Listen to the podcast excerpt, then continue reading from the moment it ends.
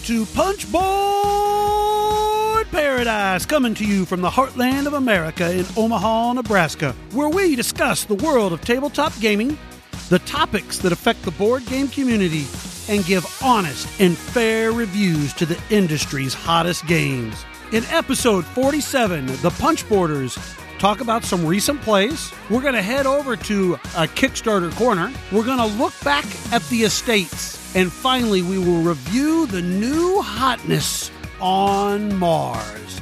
Hey, everybody, I'm Clef. Hey, I'm Chad. I'm Richie. Hey, happy birthday, my friend. Yeah, buddy. Oh, I did just have a little birthday. Yeah. Woohoo! Do you feel older and more curmudgeonly? I every single day I do. That's Yeah. that's my goal is to be more older and curmudgier. Curmudgeonly, yeah. Curmudgeonly, Craig, yes. that's your new Woo. Uh, triple consonant nickname, Cur- Crusty Curmudgeon Clef. Ooh, I like it. Yeah, right. that's, hey, if a game sucks, it's got to be told it sucks. That's my new motto. All right, I'm not gonna. I'm not gonna. I'm not gonna beat around the bush anymore. Yep. Or do I ever? it. All right. Uh, so more importantly, we just got back from a little local con, ATB Con. Yeah, the across the board con that uh, our fellas, our friends set up, and we had some listeners come and game with us. That was great. Met some guys from the Slack chat that we had only only kind of chatted with online. so Yeah. that was awesome. Yeah. It was um, it was a great weekend. I mean, a great uh, a great venue. I mean, they really did a nice job. It was uh, a place in uh, Nebraska City called the Lied Lodge, and really nice place. Perfect weather for a board game convention. yes, it was super Icy cold. and snowy. Yeah, a little bit dicey getting there, uh, but then once we got there, you didn't have to go anywhere. no, I didn't go outside for three days. Yeah, that's absolutely that's the truth. We sat there, we played games, and we uh, had the the food was right there because we had the dinner that was right upstairs. which Clef had perfect. all the steak he could eat. I did. I ate a lot of steak. And he drank a lot of chocolate milk out of wine glasses. I glasses. did drink a lot of chocolate milk, and I spent the weekend in my pajamas. Um, it was it Yep. was wonderful. Did. Yeah, You did. Dan looked like, I swear, Dan was like a dead ringer for the Big Lebowski, walking Have around you ever in that robe. Have you ever looked seen the movie uh, Blank Check? With that Oh, little yeah, kid yeah, yeah. That with him with that wine glass and the chocolate milk in his pajamas. that just that's what that's what I thought of. Just a little kid with unlimited money. I was having the time of my life. It was wonderful, and they I just kept asking for chocolate milk, and they just kept bringing me glasses of chocolate milk.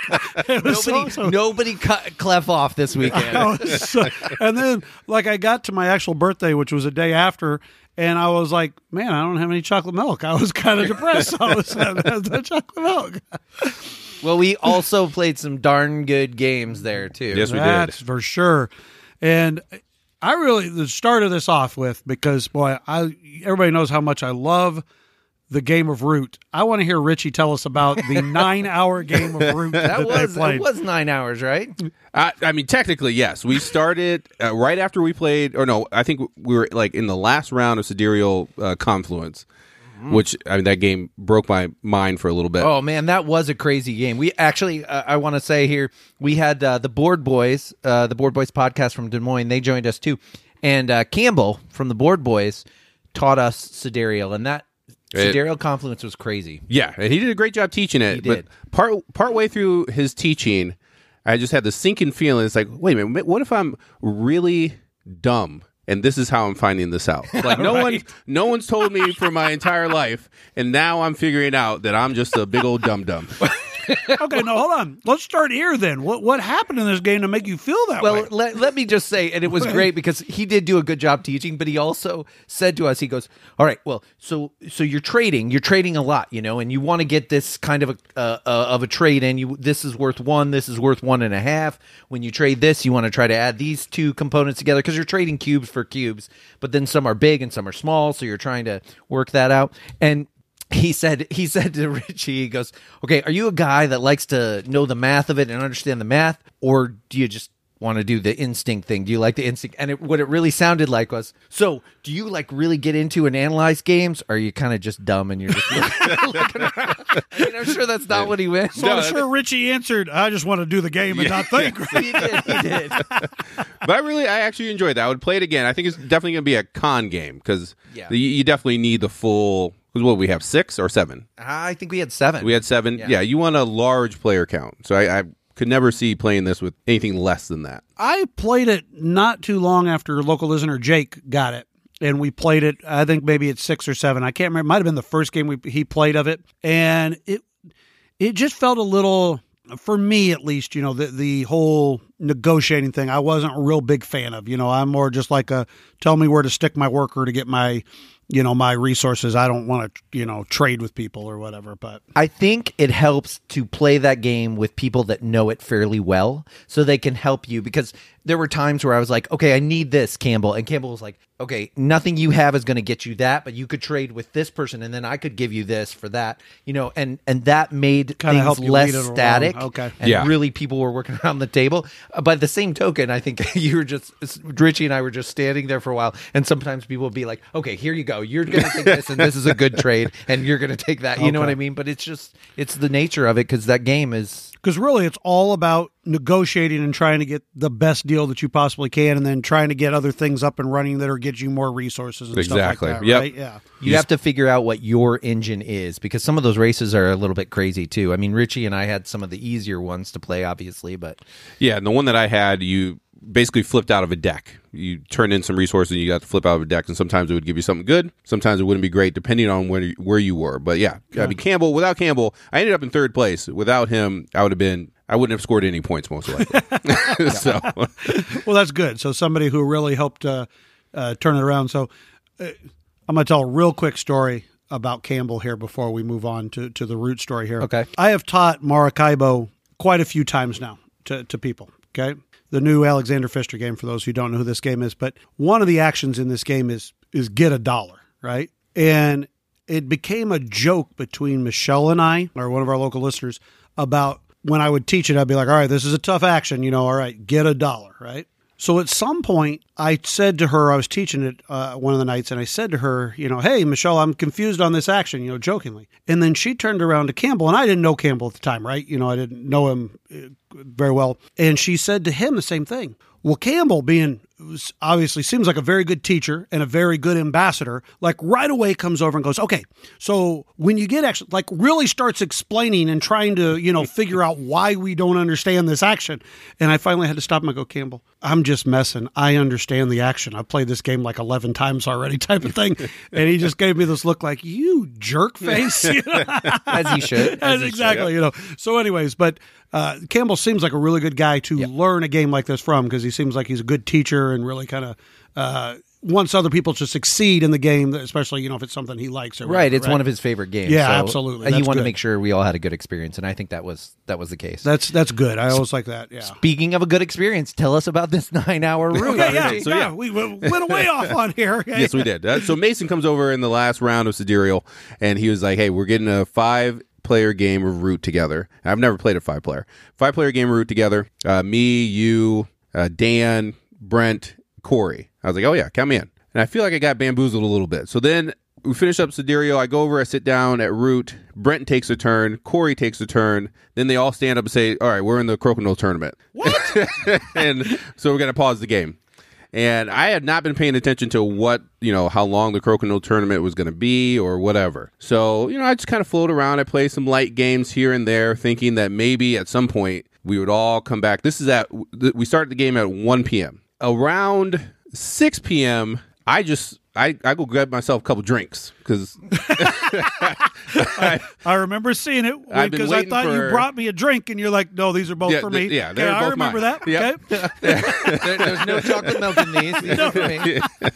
so uh, yeah, I started drinking at that point because I've been waiting forever, and and I've been playing games in between this, but I've everyone's trying to lock me into longer and longer games, and I'm like, you know, we got we got this Root uh, set Sure, up on the table. sure, We're gonna get back to it. Don't worry. Of course, Dan is ridiculously good at Crokinole apparently, ridiculously good at crokinole. Yes, and he goes to the final game. And I think it ended at nine. Is that it when was, it ended? It was late. I know It that. was late. It was a long day of crokinole interrupting a lot of people's games. and he didn't even win. yeah, no, he still ended up losing. Uh, so nine o'clock, we get back to the game of root. I've had a few drinks at that point. It was a strategy of everybody else. he was at this point. Richie's saying he's giving away like f- all of his games now. He's like the past. If it's not a six, it's out pretty much. Right? five. I'll, I'll keep All right, five all as well. Yeah. uh, but then we get back in the room. We take uh, and we start playing again. We get maybe like a half hour in, and then Dan has to go record something for across the board podcast. So you got delayed again. So then got delayed again, and we played a game of Tiny Towns while he, while while he was gone. Uh, but then finally we get down and we start playing, and it was a blast, absolute blast at five. Uh, I mean, especially with that group. Uh, I did terrible. I was the Beavers, which they are a low aggression Ooh, that already Faction. does not sound like That's Richie. good for you. No, you got to be nice and like I'm trying to get people to buy my wares, to buy my cards, and to go shop at my stores. But you're the war profiteer, right? Yeah, but the, but you can't go around smacking people because then they they're just not going to buy your stuff. They'll just avoid you and they'll start blowing up your uh, trade post. And when they do that, that cuts your funds in half. And so now you you really can't do much if that starts happening. But then, I mean, it got to a point where I was trying to be nice. I was trying to get people interested in my cards and. Your son kept saying that he was going to come over and buy my stuff, and he wouldn't, and he didn't. And I said, "Look, Sounds like him. it, if you Mason, if you don't come over here and buy a card in the next turn, I'm going to just start attacking you, and then I'm just going to start attacking everyone. And once again, like I said, I, I've had a few drinks at this point, so this this strategy should not have been said out loud. I should have just kept that to myself because then they they pretty much took me out of the game and started attacking me. Threatening Um, people. But we had a great time with that. We finished it up. Actual gameplay, I would say we played maybe an hour and a half, two hours Sure, sure. total. So Brent pulled out a win with the Woodland Alliance, and then we were talking about, and it was actually ended up pretty close, except for me. I was at I was in dead last in that game, and then we, we were all talking around the table, and then we kind of all went our separate ways. So then I'm playing uh, Felix the Cat in the Sack. I missed that. Yeah, you did miss that. I think you were playing uh, either City or City or Maracaibo, yeah. yeah. Okay. And that that was a blast as well. And uh, Mason comes up. Now it's like 1.30 at night. Mm-hmm. And Mason comes up and he's like, "Hey, you know, if I would have said let's throw root back on the table, would you have said yeah?" And I was like, "Yeah, that was a great game. I would, I would definitely have done it." And he said, "Okay," and he just walked off. And then he comes back and he says, "All right, another five player game of root in like 15 minutes." and I said, This is one in the morning. uh, 1.30 in the One morning. thirty in the morning. You still had cocktails though. Oh yeah, yeah, yeah. And so I was like, yep, yep, count me in. Bamboozled again because I get to the table now. There's six players Whoa, whoa. because they threw AJ in there, Oh, okay. and he's going to be the second vagabond. And I've never played with two vagabonds, so of course I was like, yeah, we- we're doing this. And AJ had not played before, but he had watched part of our game, so we gave him a Kinda quick teach. Okay. He did fantastic. He picked it up on a quick. And I will say that once again, this game was it was fun. We finished at four thirty, no four fifteen ish, maybe. Yeah, maybe. because you finished just a little bit later than my Maracaibo game Yeah. finished, which I think we that was about four a.m. that we finished with Maracaibo. Yep. Right, and we were all dying, but we had a great time playing that. The two vagabonds was interesting. I, don't- I just don't know if Root is great at six though. Like it, it was fun with that group, but I don't know if I want to play it. Right. play it at six. Normally not. Four to five. Okay. Four to five. Five was actually uh, really good. Six, we were all dying, and Dan was literally falling asleep like during his turn and in between turns. so, because I would say for the whole con, I think I probably got like eight hours of sleep total. I think that's probably about three more hours than me. Which is, I mean, that's a good sign of a, a, good, a good con. There yeah, you go. Absolutely. But yeah, Root, my probably the two longest games of Root that I've ever played and will ever play. But Yeah. it was a blast. It was a blast. Cool. That is awesome. and the new expansion just got tracking for it. Oh, Nice. Okay. I will say I was in that late Maracaibo game, and that was my first play of it. Absolutely love that game. Just great. And uh, we played with some guys that just. Uh, it was great to they kind of made our weekend. It was fun to hang out with them. Great guys. And clef i mean not that he's not a good teacher anyway but he was a great teacher of this game. And let me tell you something because this this maracaibo as you know richie because you played it maracaibo has those sort of like story cards. They don't change the game a whole lot but they're you know they're story campaign. campaign, cards that you play through and he set it up so that we play the campaign and he was talking to me about how much he liked it because he really likes it when those story cards would come out clef was turning into mother flipping charles dickens man i mean like he was like he was so There's a plague. he was It is so broken out in the Caribbean. he was so ex- i've never seen him get into theme this much So is that how you're teaching it from now on? Is I- with that first I campaign just, yeah, game? I just throw it right I- in I there. think and that's a good idea. Here's this game. I mean, this is what this.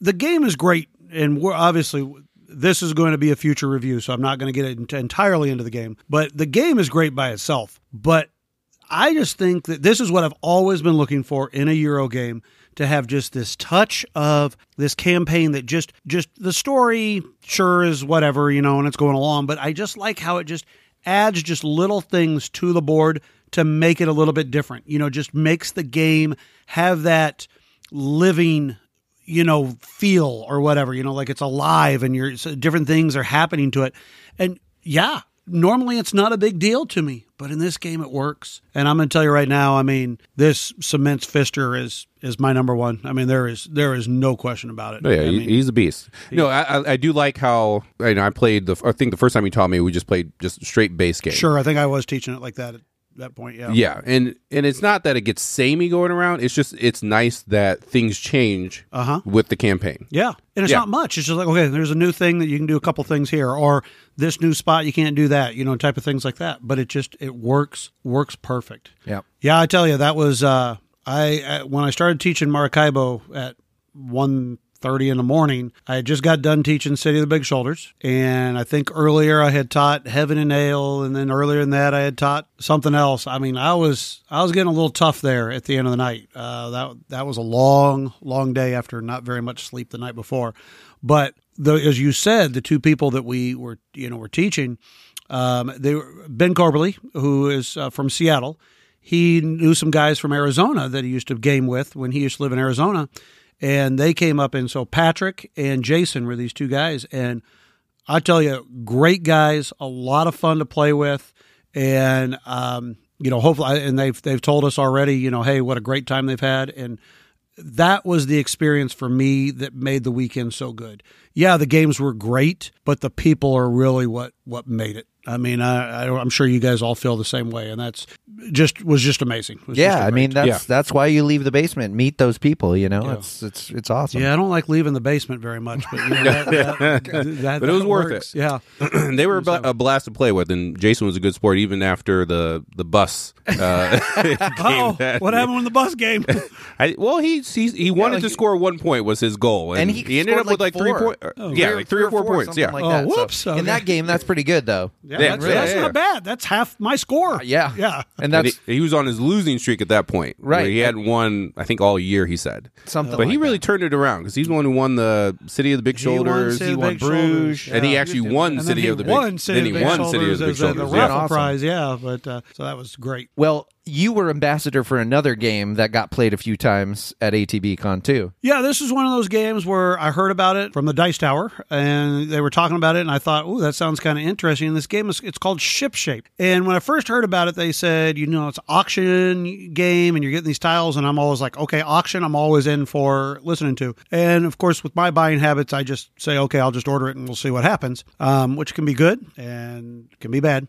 But I got this game, and there's not really an auction too much in it. Really, you just have a hand of 10 cards that are numbered 1 through 10, and you'll play a card. And when you play your card, you whoever has the highest number, when we all we all do this secretly and we, we flip it up, you get to take these crates that are basically like cargo that you then put onto a ship and you'll have three voyages and so voyage one you'll drop it on there and it's kind of a nine by nine grid and in the, the cargo itself it will always have three spots that have some sort of a cargo on it. And they're always going to be in some sort of different configuration and you're trying to put them on your board and you're trying to put them the best way you can. You got some rats to start with on your that are negative points that are on your board and you're trying to kind of cover them up. And you do this three times and you got to put them on there and obviously once you put one on there it can't move. It, it can only Uh, you know you just keep stacking on top.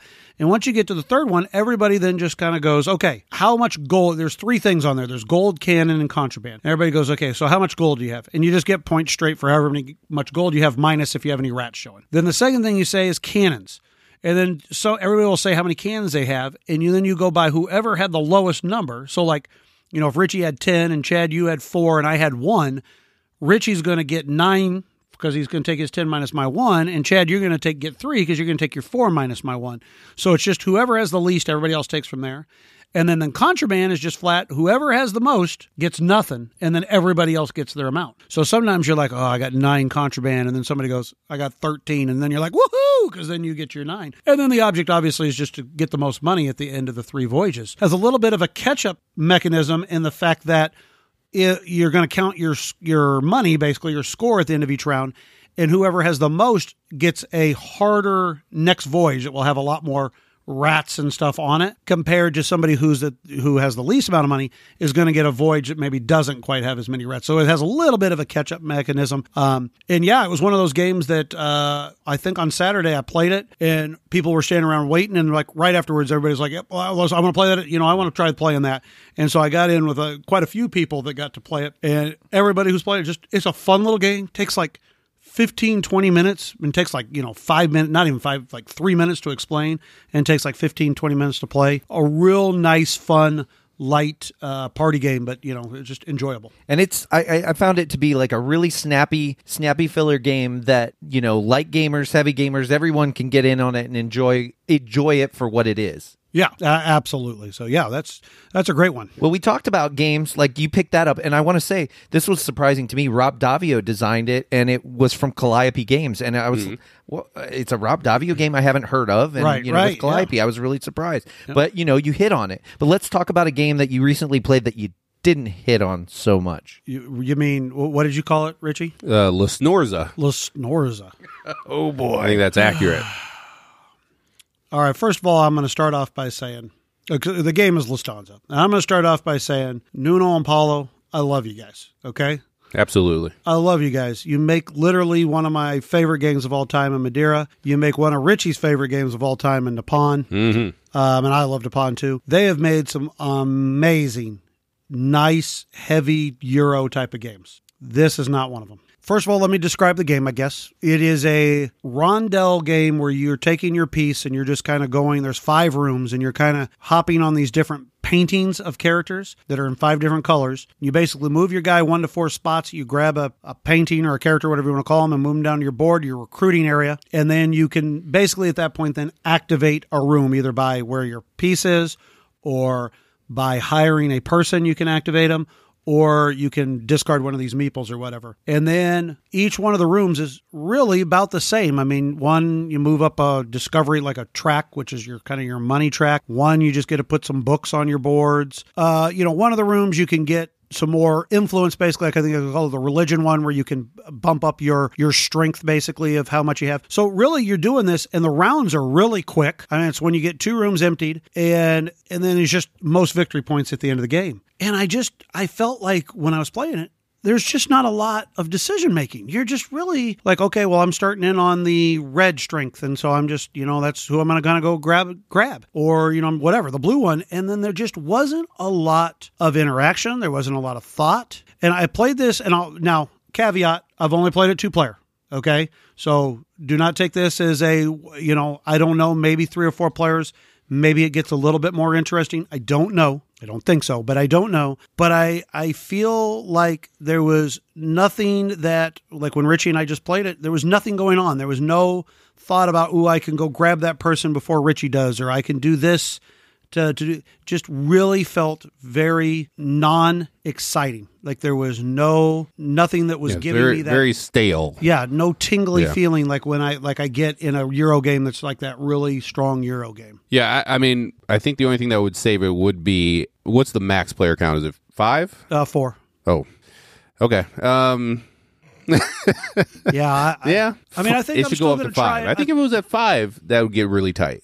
But even the money, like with the financier action, like when you were describing that at first, because that will start pushing off the the people that you have right, hired. right. I took money once in the game. Yeah, I think that's it all I needed. Yeah, and that's exactly my other game. Uh, yeah, So yeah, I mean it, the money's not that tight. Like it, it kind of seems like it's tight, but I mean honestly, like I said, I took money once during the game and I had enough that lasted me the rest of the game, and I came Yeah. out with the win. yeah. So it, and there's really nothing that you did to get in my way. Going after the bonus tiles might get more interesting with more people. I suppose, but I didn't But- even really find those bonus tiles to be all. no, they weren't that exciting because I mean most of them just gave you some type of benefit, but they did. Are there some in there that give you victory points? Uh, like a few of them. Couple of Like, them. There's a couple of them, but it depends on if they come out or not. Yeah. And the weird thing, and what Richie and I were also describing, talking about, is we're not sure who this game is targeted for. Because I mean, most people are going to think Nuno and Paulo, you know, heavy type of a Euro game, Quined games, you know, normally fairly heavy Euro games.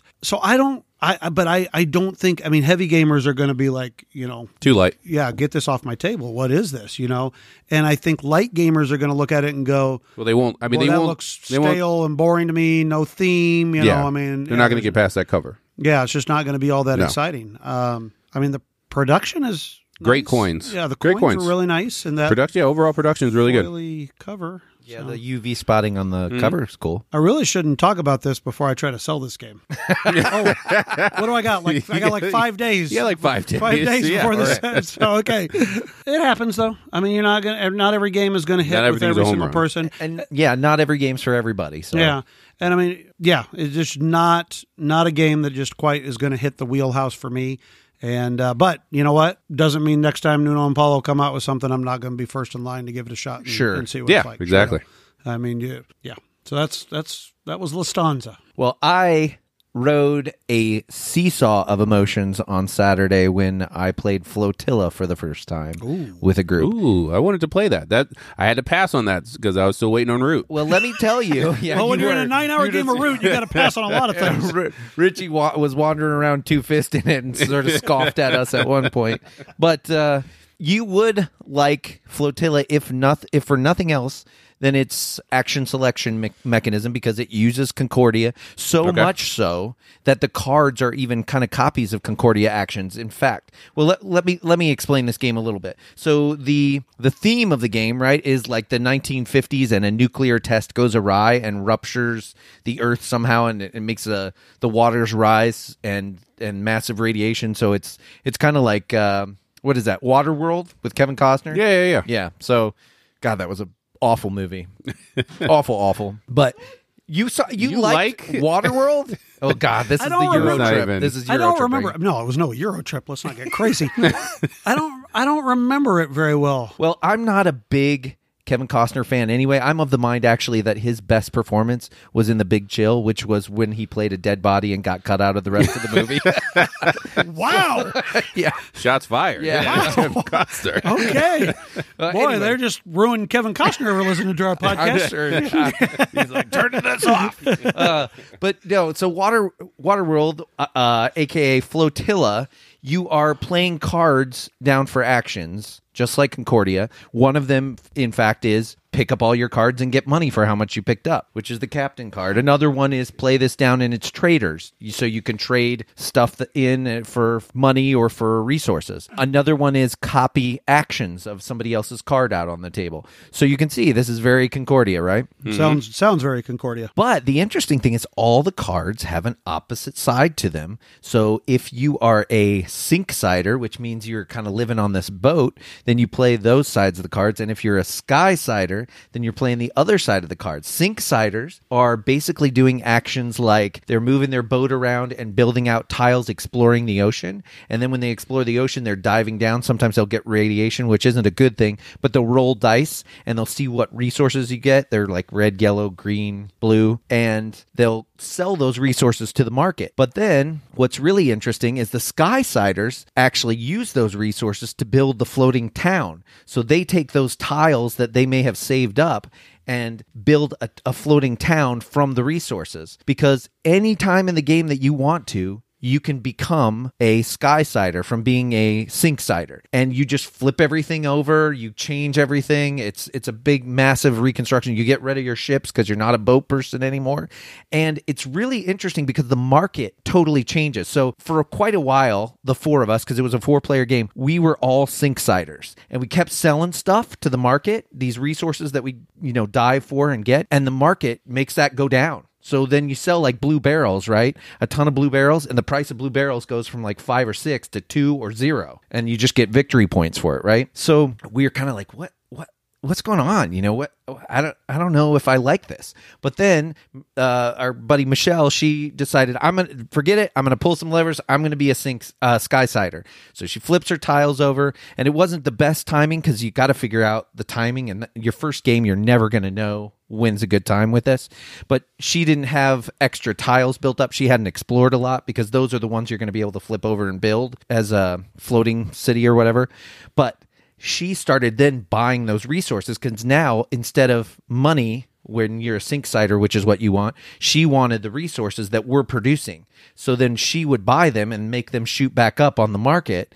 And then she would score a bunch of points by it's kind of a tile laying game where you're trying to build certain blue tiles or red tiles or whatever together and score points. The more you can connect, mm-hmm. the bigger the city of the same color, you're going to score more points. So, and then there were also areas where you could go to pick up objective tiles. You had to spend money or resources, depending on which faction you were to get these objective tiles and it was a lot of money but then you'd score points if you were meeting them and stuff when you got them the game is set up so that depending on player count you have a pool of victory points and once those are gone you use the reserve up for the last turn and then that's it but it, is a fascinating experience and at first I was really annoyed because there are FAQs, there's some card misprints and stuff. And I will say that I had read the rules probably two weeks prior and not read them since. And so we really had to go through. And that's never the best experience for a game, I'll admit that. But we all really wanted to play it. So there were some barriers to the game. I wasn't happy about that. Like I said, there were some problems in the rules that weren't clear and, and those sort of things. But it was it was fascinating to see that tug and pull and how going to change the market was very interesting. Okay, you've said fascinating like four times. Did you like it? I'm playing it again. I will definitely play it again. What it seems to me, right? Like is there there's a lot to explore. I want to see could I go to be a Skysider in the first turn and make it work? You know, could I st- I stayed Sinksider actually the whole time. Somebody else went to Skysider, so there were 2 and 2 basically kind of making that economy run. And I didn't get close on points, but I just wanted to see what it would be like just kind of holding steady. Could everybody flip, you know, what would that look like? Those kinds of things. There's a lot to explore there and it's very interesting like i said fascinating but what i'm curious about and i've only had one play is once you figure some of those things out and you've explored enough can you math out the victory points? You know what i'm saying? Yeah.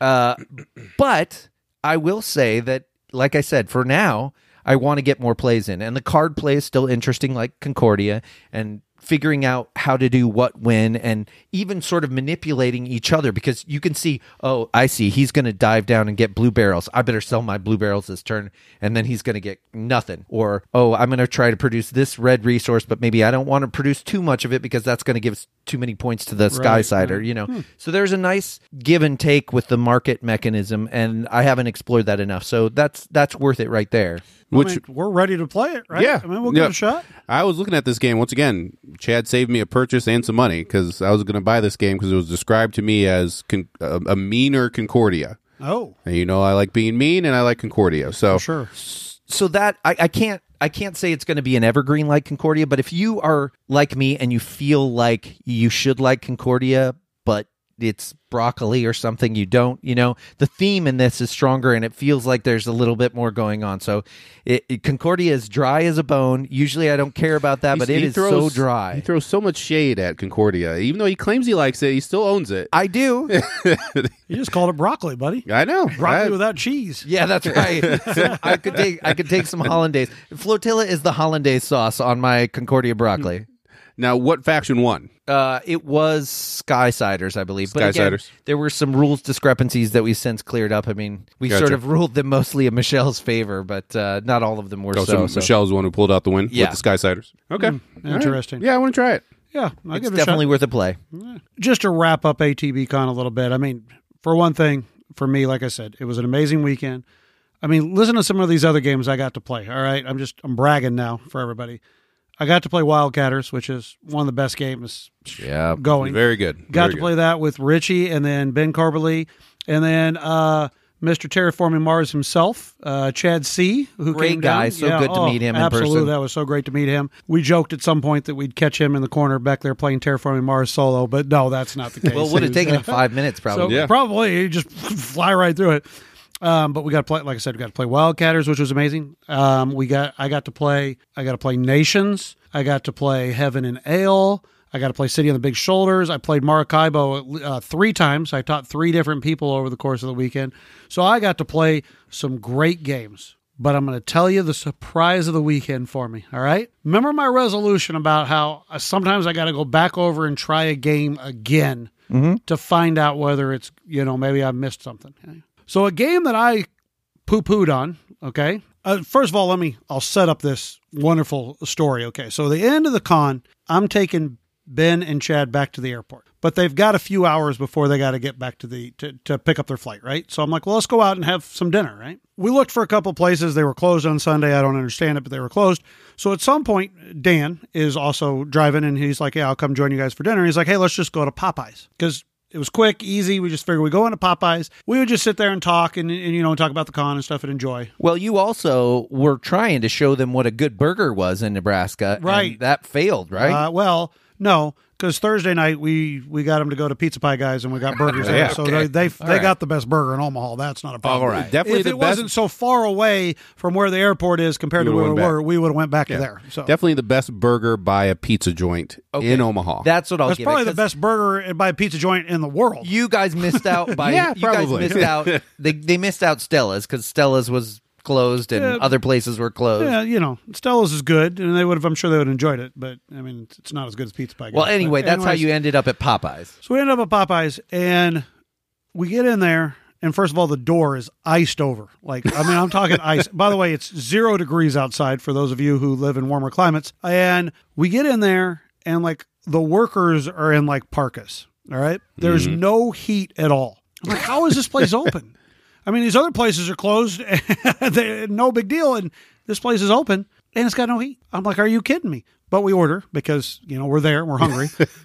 and so then we go stand over and eat. And it's one of those things where I think pretty much Chad, Ben, Dan, and I pretty much like huddled together. I mean, we were like eating like on top of each other to try to stay warm. We chow down as fast as we possibly can. And then we got out of there. And then back to the original, you know, so I just had to tell that story because I don't know, it's freezing cold Popeyes. And I'm yeah, I'm shocked that they So, stayed open. I don't know What's the point?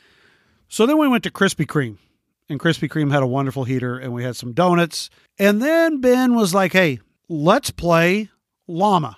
And I go, "No, that game's stupid. I don't want to play that game." And Ben's like, "You don't understand. This game is awesome." And I said, "Okay, all right, pull it out." So then we pull it out and we start playing, and of course. I'm once again, I'm not, you know, I'm just, anytime my number comes up, I'm just tossing my number down. And then at some point, Ben starts to do this strategy where it's his turn and he would just draw a card. Have you played this, Richie? I have not played Okay. it. You've played it, right, Chad? Okay. Yes, and I want to say I freaking told you. Yeah, yeah, yeah, yeah. Whatever. Whatever. Okay. I just trust Ben better than I trust you. Um, uh, but Ben, he just starts drawing cards like every time, not playing, just drawing. And like he's got 15 cards, 20 cards, 30 cards. And I'm like, what are you doing? You're terrible at this game. You really don't have a four or whatever it was, right? Well, at some point, I forget exactly, but then it, it goes to, to well, the rest of us that were all out or something or it played down. And all of a sudden it's Ben's turn and Ben just goes bloop and just plays his entire hand because he was just drawing up, trying to get, you know, like was just getting a run of every card, which he said, you got to be real careful because if you all of a sudden, if you get stuck and you don't have a number, and then you, you know, you could obviously then you're going to get stuck with a ton of points. But yeah, he just dropped his whole hand. All of a sudden, this little light bulb went in. I said, okay, there's a little bit more strategy in this game than what I thought. so then we keep playing, and I was doing really bad, almost had busted. Like 40 points is how you like bust the game or whatever. But I was real close, and then all of a sudden, I started figuring some things out. You know, not all the time do you have to play a card. I mean, sometimes it is better to draw, or sometimes it's just better. You know, you got a one and a two, you know, or one and three twos or something. You might just put down. You know, like okay, I, I, this is a decent score at this point. So then I started like doing a little bit better, and I went out a couple of times and got to give back a couple of my black chips. And all of a sudden, Ben goes, "Whoa, Clef, you know you're in the lead." And then I informed him that's because I read the Ben Coberly book on how to win at Llama, and I just was sitting down there and just reading it as fast as I possibly could. it was really funny. It was one of those things you probably had to be there a little bit more, but it was it was just one of those fun moments that where you just sometimes don't realize a game can have the potential that it does and it was just it was after that it was just a blast and it was just more fun just to uh, we were all trying to outthink each other and i mean it, it became like we were playing brass uh, you know with llama you know it was literally like that. I'm just And saying. i'm telling you it was it might be one of the highlights of the weekend for me. It was just so much fun sitting there in that krispy kreme. Uh, the heat was blasting down on us thankfully and it was just having a good time playing llama and it was it was a lot of fun and Chad, I will officially say you were right. I was wrong. Okay, everybody, put it down. You were right, and I was wrong. I'm not going to say it very often. Okay, not going to say it very often. So, folks, just keep that in mind when you hear a negative review from Clef. I wish we would have had video during while you were explaining that because Chad is just very animated. He was. he's like, He's excited. yeah, yeah, I told you that. He's excited. Yeah, come on now. I told you that. All right, all right. Yes.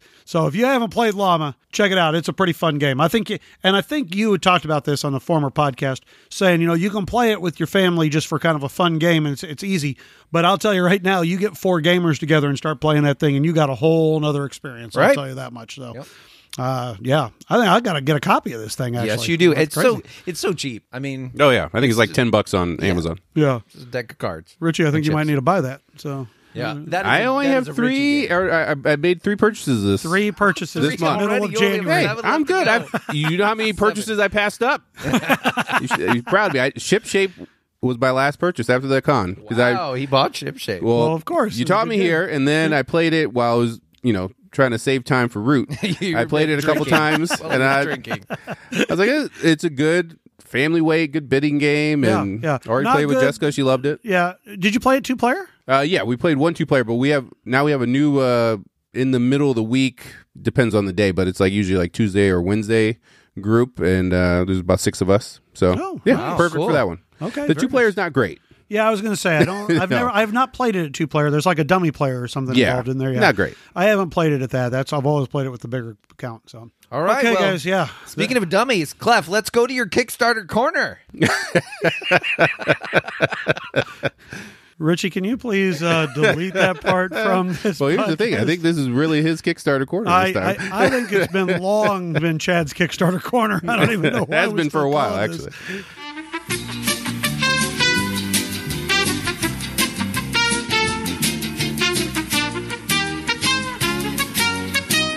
Chad, what do you got for Kickstarter corner this week? Well, I think, I mean, we were talking, and I think this is actually a Richie game, right? I, I backed it. This was one of my three purchases So, this there we month. go. But I did not actually look into it like you did. I just saw Cole Wehrle and I hit buy. It's it's like seeing Nuno and Paulo and Exactly. hitting buy. You, Yep. just, you do it, and you know. So All right. Well, I didn't game? buy this, but I'm glad that Richie did. It is Oath from Leder Games, and it looks. I think it's one to six players. Is that right? Yes, that is correct. Okay, so it's one to six players. It is a it's a card game, but it's also got some campaign elements. Almost, it, it hasn't said that, but supposedly you can play it, and the decisions that you make in a game can last for games and games and games. So there is a persisting element, let's say, to this game, and they have maintained that you can play it with new players. So, in other words, you do not have to have the same group every time. You just have to have the same maybe number of players. But you've got a card market, and that card market looks like it's moving around basically. And you can move to the cards to do some things. You can also get influence in those cards. You have what they call, I think, a cohort. And if your cohort has the same suit as some of the cards that are out, you can gain influence. And uh, the oath portion is basically like a mechanism where uh, whatever oath is out, and there's a bunch of different oaths, but whatever oath is out on the board is the way to score points for that particular game. But it, it looks very interesting. Again, it's it's Cole Wehrle and it is you know this sort of uh, persistent elements in games and how it's going to change over games what kind of story that's going to tell so when this episode drops you'll have about five or six more days i think Yeah, and you can get in on it the base pledge is what 90 90 bucks. 90 bucks. There you go. Uh, again, it looks like Root uh, because it's got that great Kyle Ferrin art on it. A lot of character to it. And uh, the card system, the way it plays out with the allegiances and stuff, kind of reminded me a little bit of PAX Pamir Second Edition. But again, there's so much that I don't know about this game, but I would suggest everybody go check it out. Richie's pretty darn excited about it. Yeah, I mean, I mean, I've only played two of his games so far, but there are two games that rank extremely high for me. And I want to try John Company. I know that Clef, you know a guy that has John Company, right? I do know a guy that has John Company. And you yes. actually kind of enjoyed I- John Company. I didn't did. you? I, I enjoyed it. yeah. So You I know, mean, just his design style is just interesting, and I've, I've it hasn't missed for me yet. Right. And I want to play in Infamous Traffic. I mean, we're just all. I- I- Cole is doing stuff that doesn't seem to be done a lot in the industry, and and he's on the forefront. So we're we're interested. So anyway, that's Oath. Check it out. All right. Well, I'm going to take back over my segment real quick. And I want to talk real quick about a game that is not normally our kind of wheelhouse game, but it is being um, put on Kickstarter by a, a friend of ours here uh, from local in Omaha. His name is Alex Wolf, and he is putting out a game called For Glory. Now, you guys got to see this game this weekend at ATB Con Yeah. and I've I've gotten to play it a few times. And in fact, I got to play it, you know, back when it was still kind of in prototype mode. And it's it's basically a two player gladiator game where you have these uh, gladiators that you're going to be putting into arenas. Uh, you know, you're so you're basically looking just to win. Th- I think it's like three of these arena battles or whatever against your opponent, and then and that's how you kind of win the game. So it's really kind of back and forth um, type of game. So great for for people who like to play two player games, and if you enjoy card games that are kind of like that, where you're kind of fighting back and forth, this one would be a real good one to check out. Um, I believe it hits February 4th is when it's scheduled to hit Kickstarter. Uh, so, like I said, if it sounds interesting, it looks beautiful. I mean, you guys got to see it. It looks the the card the art production is is, really nice. Yeah, art's great. Production was really nice. And I, and I tell you, and I'm sure this happens with a lot of people with Kickstarter, but he's put his heart and soul into this game. So definitely check it out. See if it's something that you would like, and definitely back it if it is something that seems interesting to you. So that's, like I said, for glory. Okay, well, now let's head into our featured review of On Mars.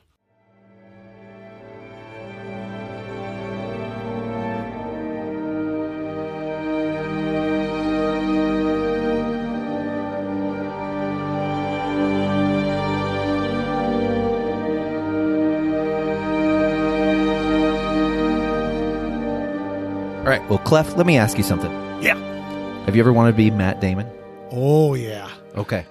Well, in this game is all about being Matt Damon. All right. All right. Sign in The me. Martian.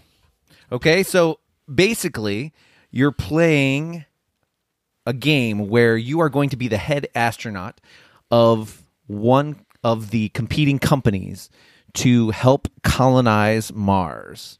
And basically, on Mars is an engine building, tile laying action selection game for one to four players, where players will be building out their colony and using resources to help create a harmonious Mars experience and score the most points.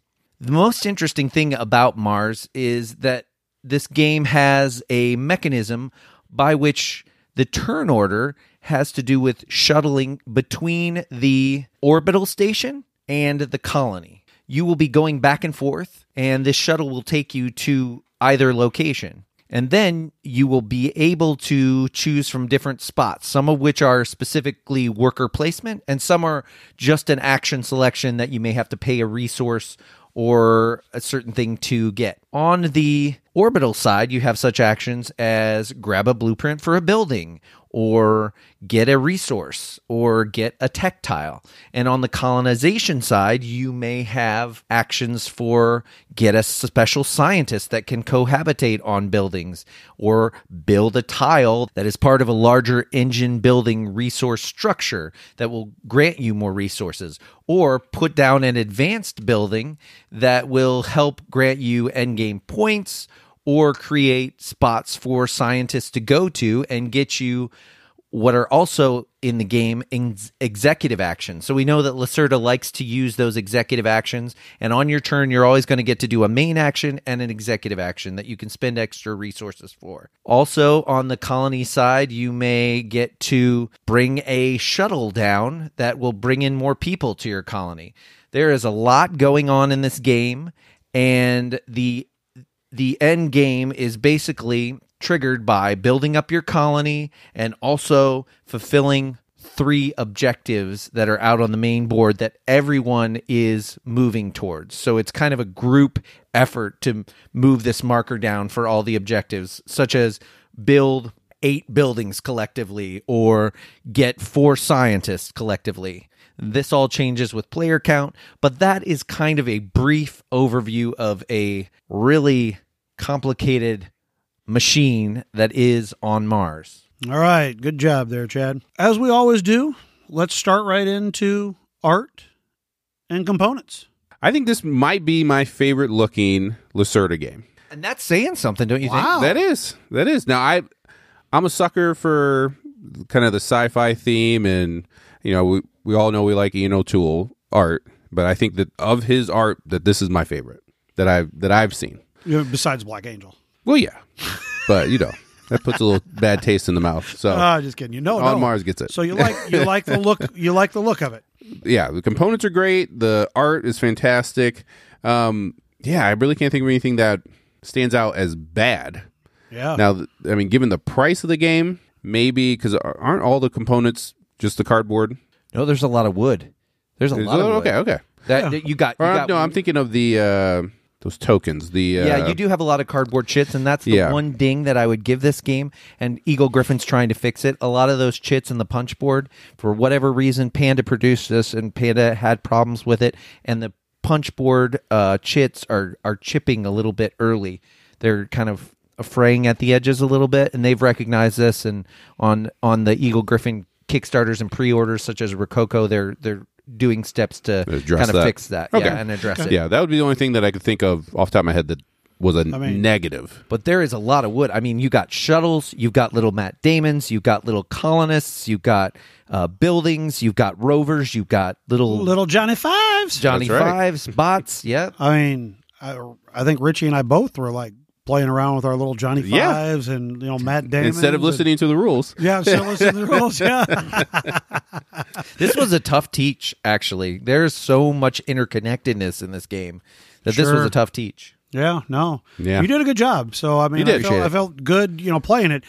It, it definitely, and we'll get into that in a moment. But uh, so, Chad, what was your feelings on the for the art and components in this? I'd have to agree with Richie. I think that what is in the box is a really a really great system. The way that they put it in the box. The only thing I would do is I, I haven't done it yet, but I'm going to take a utility knife and cut the one of the inserts so that you can take s mm. certain trays ah. out that, Oh, that yeah. don't come out. But I mean, honestly, they basically have trays for a lot of the components in this Right, game, right. and it and you need it for how much fiddly bits there are. But it, it, it is a really nicely produced game overall. And again, the art is beautiful. On the back of the board is actually just the planet Mars, and it's signed by Vital, and it's really cool. Oh, I didn't even see that. Yeah, I didn't get to see that.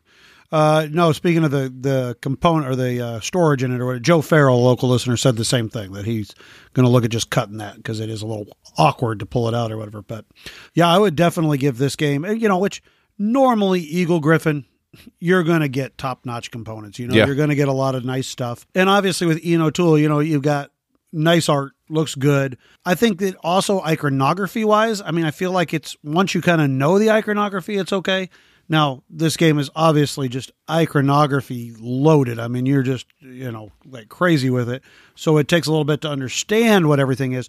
But i think once you do it's pretty good on the iconography to, to, to know what it is. Even since we totally missed a complete action spot the first time we played it didn't even know uh, hey why is that action spot there? We just ignored it and didn't realize we could use it. I will say though, I, I I will say in my next plays of the game though, I didn't really use that. No, I wouldn't think. I, I No. would think if Don't use you it a are lot. using it, you're in trouble, You're in or it's at trouble the and- very yeah. end of the game. It's just a spot that allows you to go back from the orbit down to the planet. But that's your Right. whole turn. and it Yeah. wastes your turn. Yeah. No, So no, that's not a. It's not a good spot to go to. No. So, Chad, uh, we, we briefly touched on this already. That I mean, the teach, but start off with the rule book because you're the one who read the rule book for us. What? How did you feel like the rule book was? Well, li- honestly, Lisboa is one of my favorite rule books as the way that it's laid out. And mhm. this is laid out pretty close to that. It's a little bit confusing because of how it has to go into turn order a little bit and then come back to certain things. But it, it's kind of the way it has to be laid out. It's just the the feature of the game.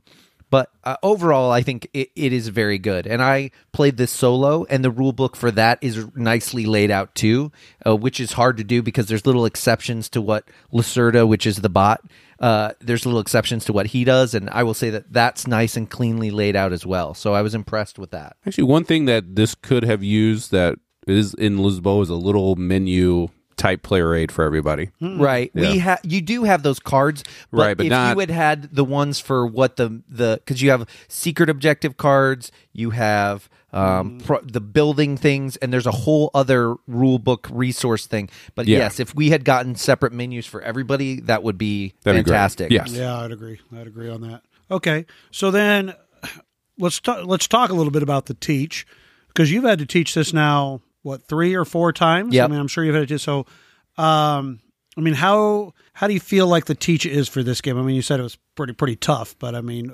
it gets easier as you as you know the more you play a game it gets easier to teach but it just takes a while to get through everything because of how interconnected it is so if you're playing with players uh, and we often are who want to really know everything so that they can be at least a little bit competitive in the game it's going to take 45 minutes to Yeah. teach okay, so, but there's enough going on that I don't feel like you lose people. The board and stuff like that, and how things interconnect. If you do it right, it's not one of those that I, I don't feel like once you've got your teach down, it's just so agonizingly boring. that- right, right, okay. Let's hit the meat and potatoes then. I mean, so gameplay, um, Chad. I mean, you've gotten to play this the most out of us. What do you? I mean, give me your initial thoughts on the gameplay of this game. So I've played it at all player counts, one through four. And the most interesting thing about this game, as we've talked about, is the turn order mechanism. And I didn't go into it too much when I was talking about it in the rules, but you've got, I think, one through eight spots for that turn order. Mm-hmm. And you may choose the one spot, which is first on the the orbital side, and you don't get anything for that.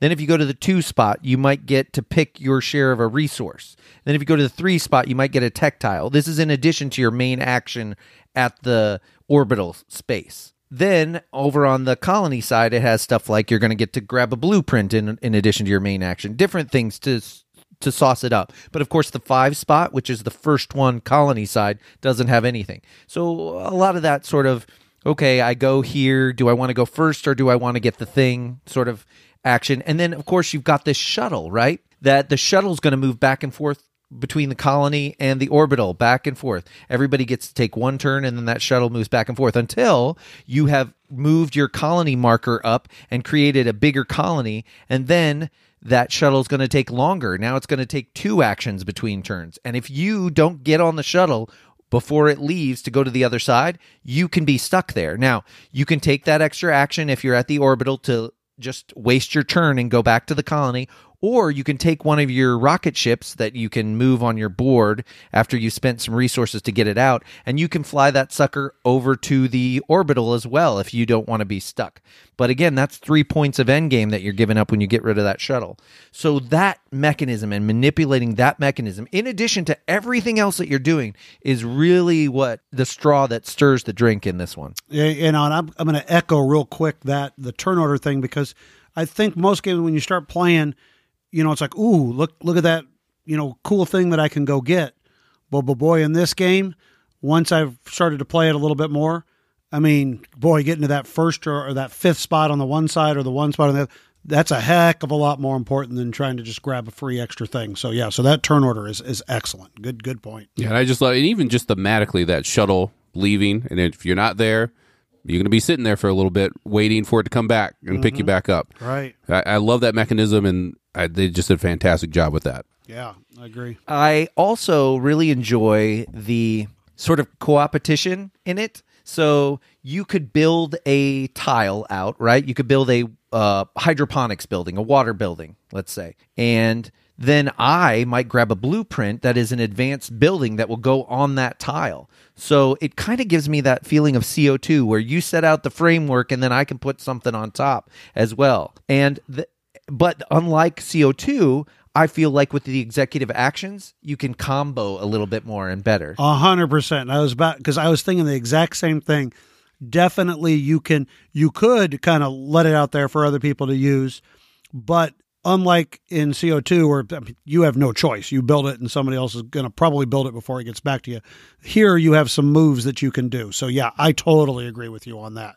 I do like that part of this game. The other nice thing about it too is that there is a lot of there are a lot of steps to strategic planning involved. So you might want to build because when you look at the colony marker, it's going to be more advantageous for you to build buildings that the colony wants because you will get bonus bonus actions or bonus resources and more points when you build the buildings that the colony wants.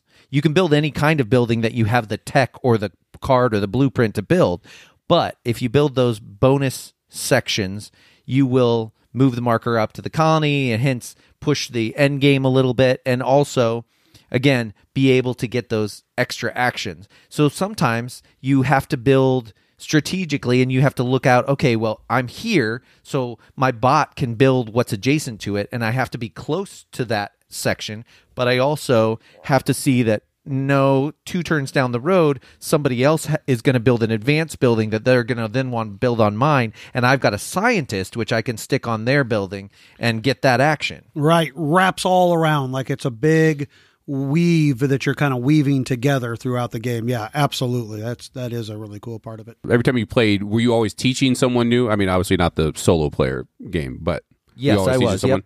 Because I was curious as far as like those. I can't remember what they're called, but like the A, B, C, the, the cards that. The end Did you just stop using them? I never them? used those. Okay, I never after used that, those yeah. after our game because I just didn't feel like they were. It just it, it was it became just another step, and you Right. want to you want to just the, what what Richie's talking about is something that gives you some some things to go after, but you can kind of try stuff and see stuff that's near your board, and you don't necessarily have to have to do. Yeah, because it seemed like they gave you something to go after, but it did not seem like it gave you something to go after that was worthwhile.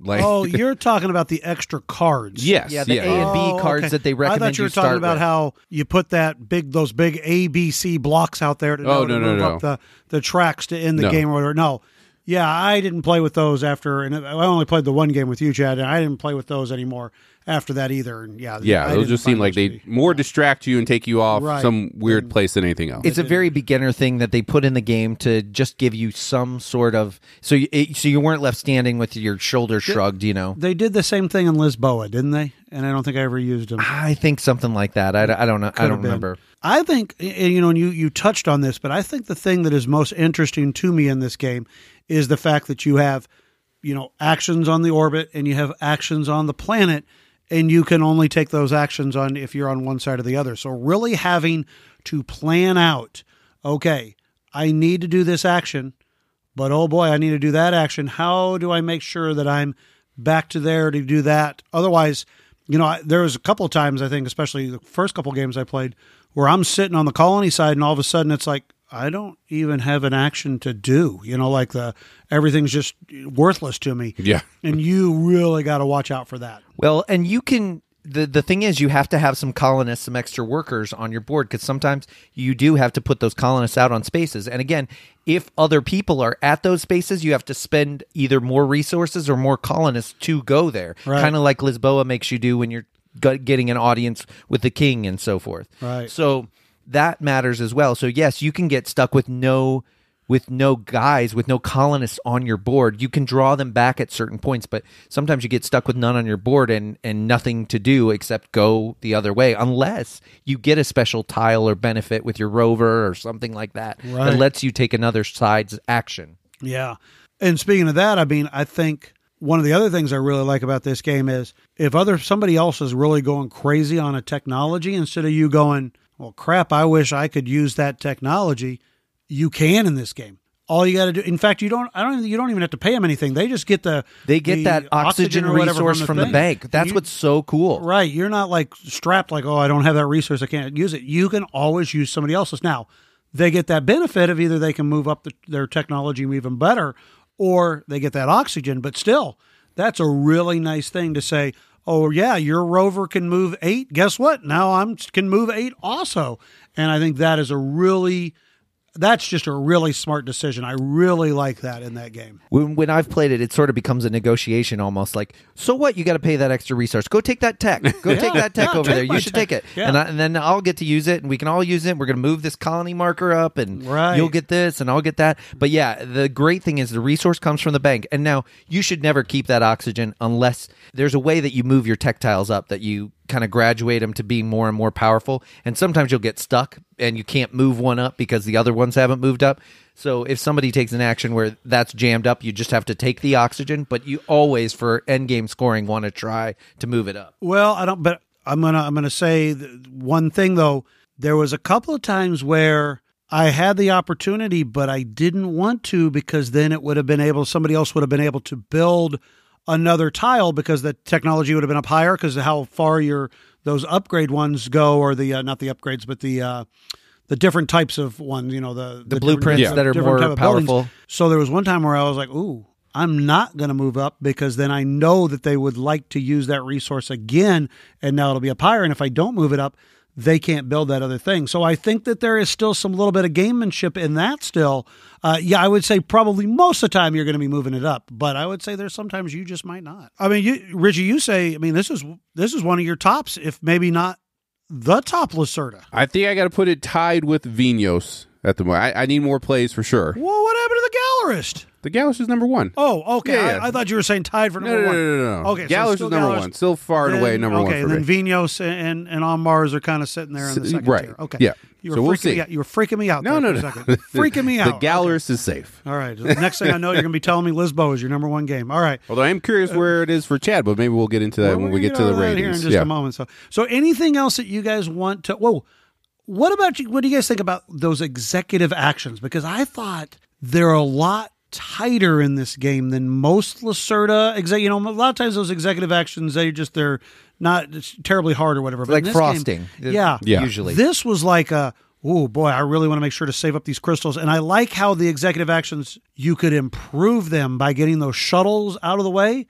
You could improve those, and all of a sudden it's like, ooh, now I can do this. Right, and you could get you could focus on something by taking one shuttle off that somebody else or one ship off that somebody else isn't doing. You know, so it, it's it's kind of like you can sort of specialize in what you want to, and somebody else might be doing different executive actions. Yeah, which is really kind of cool. Yeah, it takes a lot more planning compared to his other games for sure. yeah. And it seems like it much more impactful to like your overall gameplay compared to his other games. And, and you want to make sure that because the crystals are what gives you that option to do those.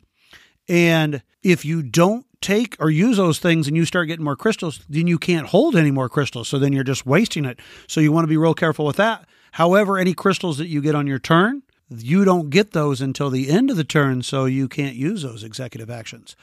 But there's one other way that you can also use executive actions that I thought was really interesting with those scientists. Mm-hmm. If you get a scientist that goes along with one of your cards that you've done an upgrade on, your blueprints that you've done the upgrade, you can just do those for free every turn. Or Oh, yeah. you can see that somebody else has been built an upgraded uh, an upgraded building that holds an oxygen scientist and put that oxygen scientist on it, and then you get that action every turn, and that player gets that action for free where they might have had to spend two crystals to do it otherwise. Yeah. Yep. I don't know if I, yeah, I didn't do, I haven't done that yet. I haven't put my scientist, I'm keeping my scientist on my side. a little bit. Sometimes that's valuable, even if even if other Well, I'm people a little build it. stingy. I don't know. I don't I would say wanna- I did don't it once to there. one of your buildings. I think you did. It did not was- work out for no, me. No, I was like, sweet.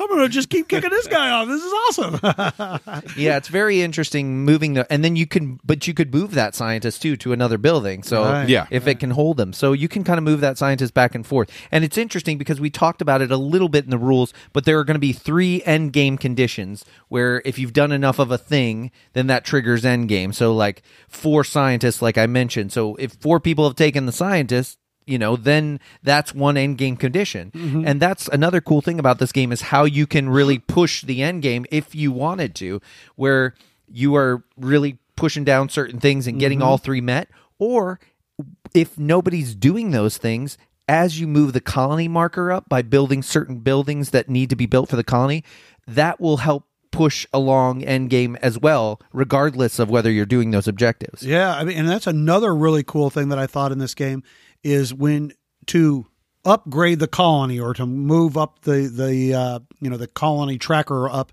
you have to build one of each of the buildings out on the board.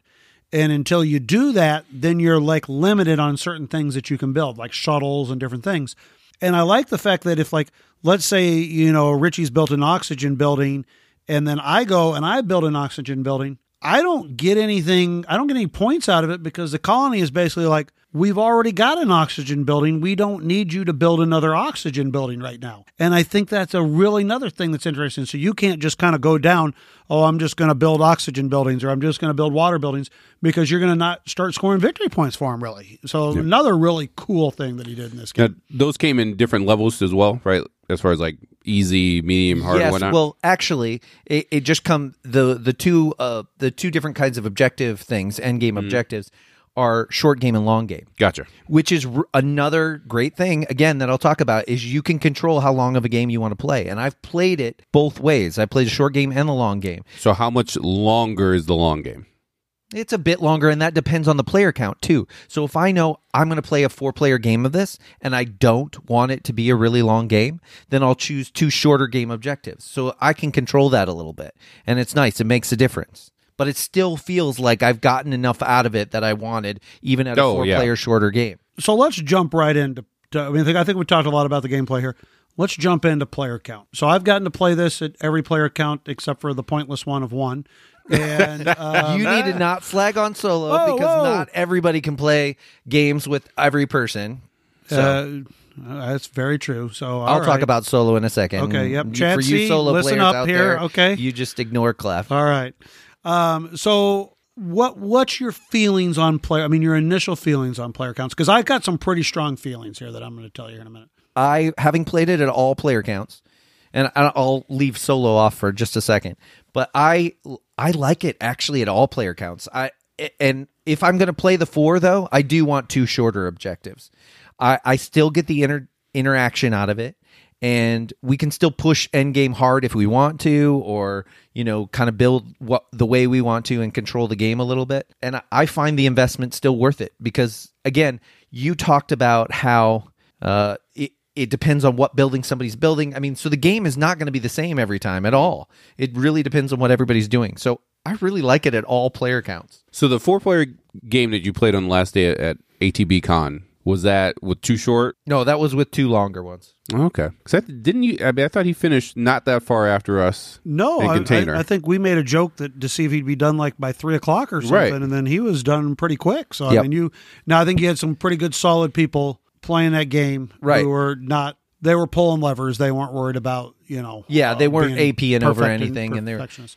So I- And we had to stop for the awards and and raffles in the middle too. So keep Yeah, mind. yeah. So did we in our good game of container, and I was like, "All right, let's move on." I'm ready to get to my container game here. The second time I played the game, it was at four players, and it was with players obviously that were still even even the players who were had played it before were still learning it because of you know you're just not going to know it well enough after the first game, and it was a it was a little bit of a rough game, and there was a point where I literally clocked my in between my two turns. It was like something close to 10 minutes or something like that. And it wasn't necessarily because the players are having a lot of AP, but there is a lot of decision making that you need to do because there's a lot of planning, as in all Lacerda games.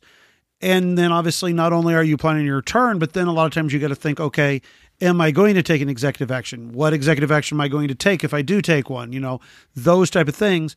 And of course, there's certainly the, oh, I'm going to do this. Oh, wait, uh, you can't do that. Oh, I don't have the ability to do that. Okay, so then I got to start over. So that was happening a little bit. And I'll tell you, for me, there was a point where when it starts to become that long between my turns, I get a little disconnected from the game. It just I'm, I'm I lose interest in trying to do my best or trying to win in the game because I'm just kind of disconnected. And I think honestly, towards the end of that game, I was I was just trying to kind of push the end game, not because I was winning, but because I wanted the game to be over with. And so that was I was a little concerned at that point. and I was like, ugh, okay. But I'll tell you this: I came back a few days later, and I played a two-player game uh, with our friend Joe Farrell and it was one of the best games of you know that I've played in a long time. It was a real, real good game. I uh, I pulled the old "woe is me" move in the middle of the game, you know, telling Joe, "Oh, there's no way I can win" type of thing. And then I snuck up and still won by two points there at the end of the game. Pulled off a yeah, nice move on him. Sorry, Joe. I think that's Yeah. the second time you told that story. Did I tell that story before? I'm so happy with that story.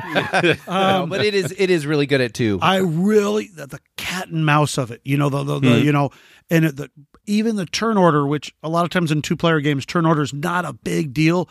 Boy, in this game, it Yep. can be really, really big. Yeah, with those So, resources on there and Yeah. stuff, and the different tiles you can pull I off, mean- it, it's it's Yeah. definitely interesting. I So how long was the two player game? Oh, I bet you we got done in an hour and a half, probably. Maybe. and these were two That's players perfect. that two players that had already both played. and the we so Yeah. yeah and obviously and I, like i said i think if i went back and played a four player game now if people knew what they were doing it probably would be a little bit better you know because starting to understand the game um, but I, I feel like and i think richie you you said this too as with a lot of lacerda games i feel like for me two to three is usually going to be my sweet spot Yeah. i mean i'm not sitting down to a four player game No. of lisboa not going to happen Yeah. um, i know chad you would but for me at least I mean, I've even- seen even- Chad play. Uh, even Gallerist, I don't game. really want to sit down to a four player game of Gallerist. I'm, I'm much more happier at the three player game. that, yeah, Yes. because that know. gets out of control with all the kickback action. should- exactly. I mean, it can be a long time between turns. So I think for me, that's just a normal Lacerda thing. I don't think that's anything on this game. I just think a normal. I'd rather play that at, at a two or a three player count for the most part. On I can that. understand So. All right, fellas. Well, let Whoa. me real quick Oh. talk about the solo, really, really Oh, quick. yeah, Oh, right. right? whoa, yeah. So, hey, I'm gonna go get a soda real quick. Anything, Richie? Oh, Yeah, oh, give me a drink. sorry. So I, now it is a big setup because you're basically setting up for a two-player game when you do this, uh, which isn't always my favorite thing to do if I'm not going to play with another player. But I will say this, like I said, is very well laid out in the rule book. It has cards that detail Lacerda's actions. Uh, once you go through that card deck, the second time you go through, he starts moving up mission markers based on those cards it's it's very interesting and this is laid out too there are three levels of of difficulty to play this on right with the solo goals let me just tell you the first level reach at least colony level 3 okay that seems okay complete at least one contract yeah that's probably doable uh, complete one private goal card yeah, we could do that. Have at least a level six tech tile and have more points than Lacerda. And that's just the level one. That's not easy to do all those things together. And that's just the level one. So there's a lot to do in this. If you are a solo player and will be playing it, I would I would definitely recommend it. It's a very good puzzle experience that's set up pretty well and you'll have plenty to to puzzle over. And even after you've played it, it's a fun way to kind of learn different things in the game because he has different goals that he's going after, which kind of teach you what to look at in the game as well. So If you don't mind playing digitally, you have Tabletopia. It is on Tabletopia for if you want to play solo, Right. As well, which at least cut out the setup time. there you go. okay, so you guys, anything else before we get to the rating? We're good. I say we rate this bad boy. Let's boy. do it. All right, Richie, give them that wonderful punchboard paradise rating. On Punchboard Paradise, we rate on a six point scale, with a one being a game that makes you miserable, and a six being a game that could possibly be in your top 10 of all time. And let's start with Clef. Okay, well, yeah, I'd love to start off with giving my rating. Um, I was obviously, I, I think I had cooled a little bit on Lacerda after Lisboa, and not to say Lisboa is not a great game because it is. It just was a little bit just out of my wheelhouse for me. Just didn't didn't do it quite for me. So I think I had cooled a little bit on Lacerda. So when this was announced, I was kind of oh, I guess the other game, Escape Plan, had kind of cooled me a mm-hmm. little bit too. So this had kind of just, I mean, it was coming. I knew Chad was going to get it. I didn't have to worry about it, type of thing. And I had kind of forgotten about it. But certainly once Chad had it, I was excited. I was looking forward to playing it. And the plays, you know, the, the our first play was was entertaining. It was, you know, back and forth. Um, I can't remember who won our three player game, Richie. You. Okay, just making sure. um, I, you know, it was it was good. It was fun time. And then, like I said, I had a little bit of the slog with that four player, but boy, the next couple of times in that two player game that I had with Joe really cemented this game. I mean, this is a solid, good game.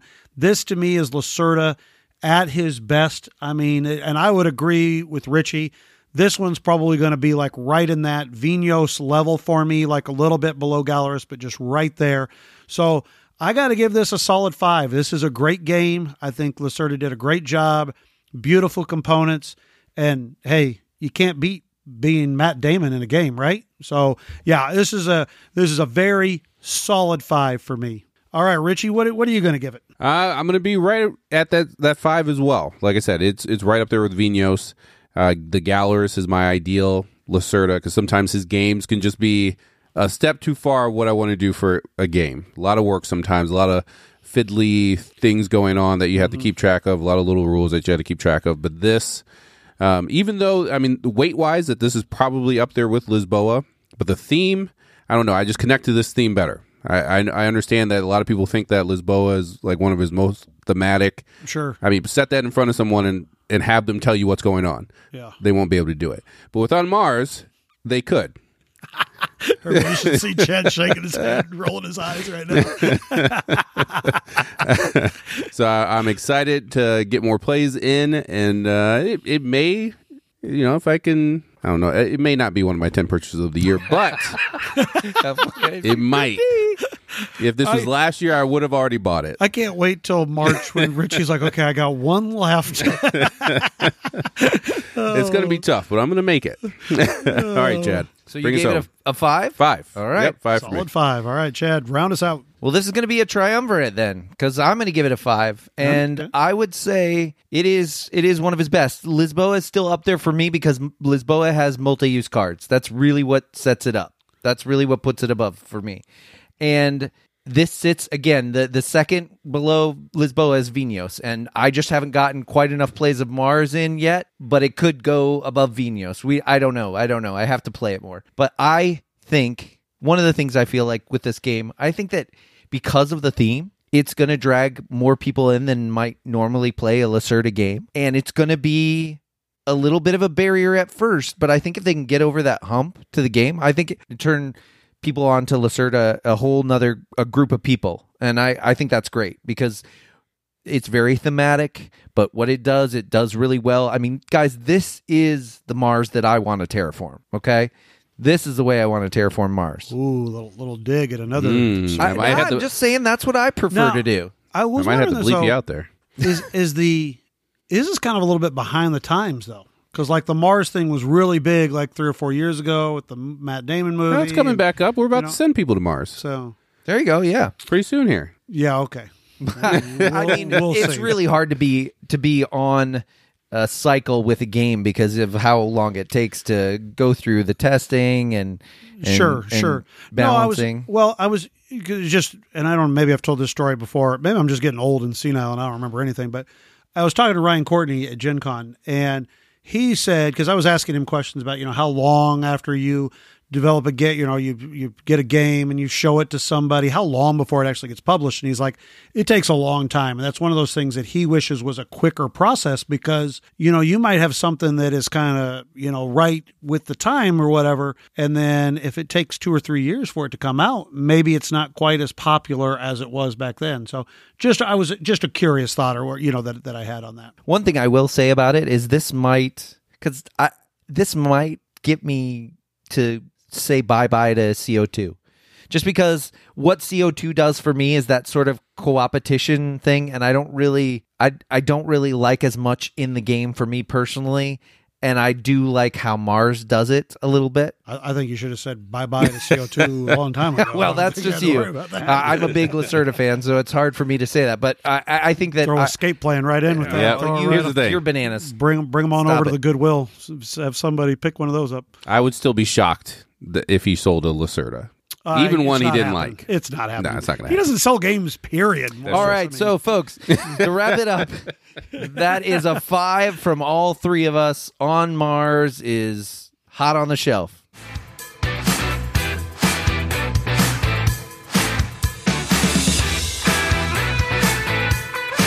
Well, now let's talk about another game that we all rated a five. A look back at the estates. Chad, what did you rank the estates? I think you, You just said. spoiled it. It's a five. and guess what?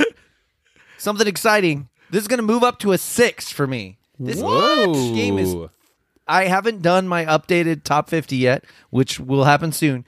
But this game is flipping awesome. I love this game. I can't play it with everybody, but that doesn't always determine what's a six. But I just, this game does something that's different than every other game because it is a mean and nasty game, but it is just so fun to play and just giggle and mess over people and try to form alliances and try to embezzle money and get away with it and give somebody four companies at a time that they have to keep track of. Oh. I think it's got to be the first that we've moved up on a game. That some one of us has moved up on a game because I think we've moved down on quite a few games. Possibly. I don't know. That's a good Huh. question. That is a good question, huh? So Richie, uh, well, as I've said, we all gave these fives. I really lost that punchline there. What? Uh, so you gave it a five. Where would you be at with it right now? I'm still at a five. It's uh, one of my favorite auction games, if not my favorite auction game. We'll see when we we do redo our top 50s here pretty soon. Yeah, uh, it's great. I've, I've played it several times since we reviewed it. It's in my collection for good. It's a five. If you haven't played it yet, go out and get it. You can't beat it. It's a great little game. It it definitely is a game that the players you play it with can make a difference. Yes, I, Uh, that's I would agree. One thing on it that you've definitely got to have players, you know, that, that make just like the cont- game of container that we played. Uh, you know, that was kind of a flat game with three, but then we played container this weekend also. yes. and you know that made a big difference with the group. So I will say that with the states is it can make a difference, but for the most part, it's not a hard, complex game to play. It's fairly easy to f- understand. You know, here's what you're doing, um, and it has been some of the more fun games that I have had. Even like when I laugh at myself because of stupid mistakes that I make, and all of a sudden you just know you're screwed.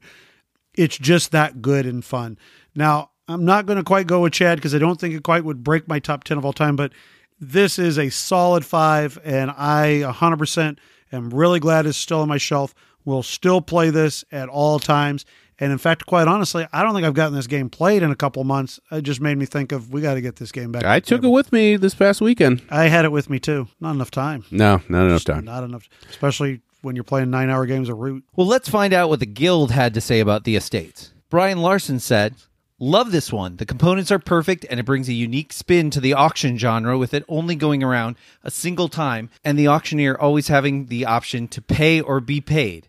Best played with a group that has played it before, once is good, so they have a good idea of how the game can swing back and forth. Love the ever changing alliances that happen throughout the game. Solid 5 on the PP scale for me. The always eloquent Ben Maddox says, I want to play this game so much. I can't find it in Europe. Ben, maybe it's time to move to the US of A. I don't know. You know, if the zombie apocalypse takes over there, you know, maybe he has maybe a this safe might be the safe place Yeah. over here. Yeah. Might Think be. about it, Ben. All right. Although, if you can tell, we're all out of breath because we just had to push Clef's wife out of uh, out of an ice bank. So Uh, true maybe, story. maybe True not story. Nebraska. Maybe we, we Arizona. Patrick and Jason. There we, we go. up with them down there. Brian Weiss says.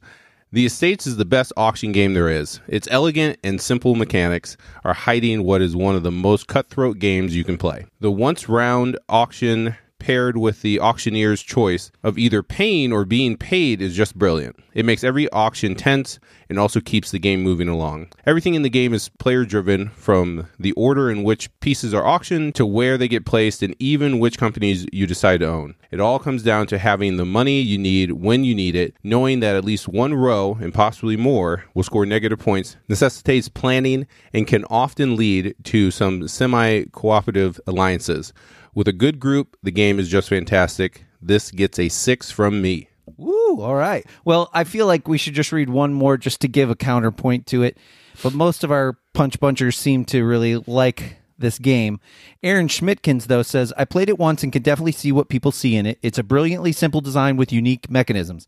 However, the in your face nature of the game just isn't my style. I feel no need to add this one to my collection. I'd give it a two on the PP scale. It's me, not the game. So there you have it. That's a little bit of a range, but by and large, most of the punch bunch like our like like that game like us uh, i would say if you don't like in your face stuff this this can be that Oh, way so if you Yeah, don't for like sure. mean games, stay away because Yeah, it is definitely. mean and and backstabby and ruthless uh, for sure. well tabletop blog talked to us on twitter and they asked us something that i don't understand why we haven't been doing it all along Uh, we're stupid. yeah must be I, i'll give it that we're stupid but Yeah. tabletop blog asked us can we get the results of what the last draft was on the guild Yeah. Why have we Yeah. not been doing? It? And I, you know what? I think this week is the perfect week to start. oh yeah of course you would Yeah. Uh huh. Well, at least I wasn't last, so sure. Okay, let's do it. This. Yeah, let's start. So this one was for who drafted the best games of 2019. Uh, Richie comes in first with 47.7% of the vote. Clef comes in second with 31.8, and I come in last at 20.5. Can you, And say that? Can you say that last part again? There, the, all right, all right. Now I just You started off strong. I you really did. do okay with these drafts. uh, this- usually you win these drafts. Yeah. Okay, pretty consistent. I- you know what? Here, I, I just want to read a couple of these, or you guys can chime in too. But look at this. My vote is for not Chad, and that's despite Pipeline being my number two. Uh, Richie would win based on only only on the games I've played, but Clef has two that I still want to play, and Richie only has one. Uh, okay, oh, that's one. Not Chad. Yeah, yeah, yeah. Well, let me read the other I like one here. uh, Joe Farrell said, "I'm afraid I also have to vote for the no Chad." What the heck? Oh, I've always said the punch bunch are a bunch of smart guys. rich They are. think? Yeah, and gals. Sorry. Yeah, and then Bryce says, unfortunately for Chad, the one game that I actively disliked was Pipeline. So that blows. Uh, So blows he's me not voting there. for you Yeah. either. I don't. All this Smart. anti. Uh, basically, there are a lot of people saying anybody but Chad. Anybody but Chad. You should have finished Bryce's uh, little statement there. No, So- what? But it's actually an easy choice to go with Richie on this one. Yeah. All right. Well, Richie wins this one. But you know what? If you want to help us out, Punch Punch, because we're sometimes an unimaginative bunch over here, why don't you either, well, we'll put a post up on the guild. I want your thoughts for what the winner should get to do for the next episode. So the next time we do a draft, uh, we should let the winner do something, hopefully fairly minor, but you know, uh, think of something. Uh, the next episode we do a draft that the winner gets what whatever that is uh, and we'll pick what we you know we'll pick from among the best that we that we like I like that. And on that note, we're going to we, we kind of want feedback period, right? I mean, we're about to go into doing this for two years, guys. It flew by. We're not that far away from two years, and we would like to just have some feedback. What uh, some of the things of what do you guys think we do well? What are some things you wish we did some more of or did? Period. I mean, this was a great example of somebody reaching out to us and saying, "Hey, here's something that you should do every single time," and didn't even dawn on us. So uh, we're going to work on a basically kind of a, a survey uh, that we will be putting out there into our guild and into the to the Twitterverse and you know Going in Slack things like- chat. yeah, Slack chat where we can just get your guys' feedback on some just some things. Uh, You just kind of help us out and you know just kind of feel some things that you guys are thinking. So um hopefully by the time you hear this episode, we'll have that out the same day so that you guys can check that out and yeah. I think I've said give us your feedback like 7 times, so I'm not going to say that again. I'm going to say give us your Feedback. knowledge. yeah, f- feedback knowledge. Yeah. So, anyways, that about wraps this episode up. I just want to say one more time thank you to Ryan and Dan for hosting a great con, and thank you to everybody that we met and played with and talked to that made it even better for us. Our, our thanks go out to you. absolutely, I will agree with that. I hope that one day uh, I get to meet every single Punch Bunch person and get to play a game with them. That would be a wonderful thing. Uh, so, yeah, thanks once again to Dan and Ryan. That was a great con. And everybody, thank you very much. Uh, we always appreciate the support. Thank you for listening. Have a good night. Bye bye. Punchboard Paradise would like to thank our loyal listeners as well as the publishers and designers that have provided review copies. You can find us at punchboardparadise at gmail.com. You can find us on Twitter at Punchboarders. We are on Instagram at Punchboard Paradise and Facebook at Punchboard Paradise.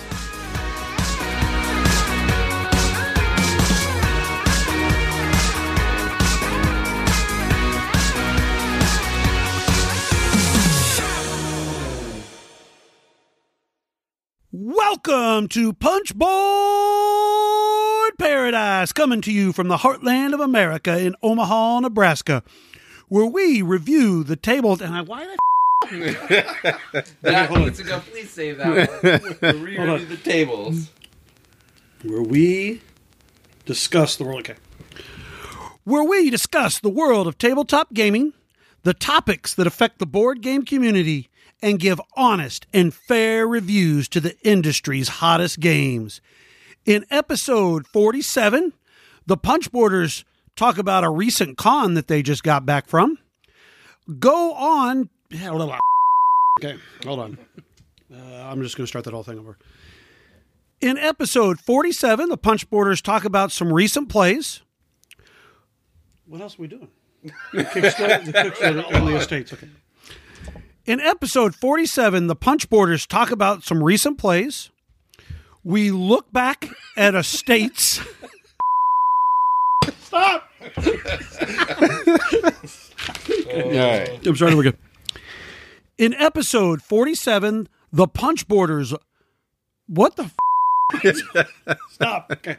Professional. You got to be professional. Stop. Kickstarter. I think they have how many days left, Richie? I thought you were looking at it. That's why. I No, I was playing with these dice. What did you say you're doing? I was playing, Playing with these dice. dice. I was making little stairs with these dice. oh god, there's so much good material for the end of the episode.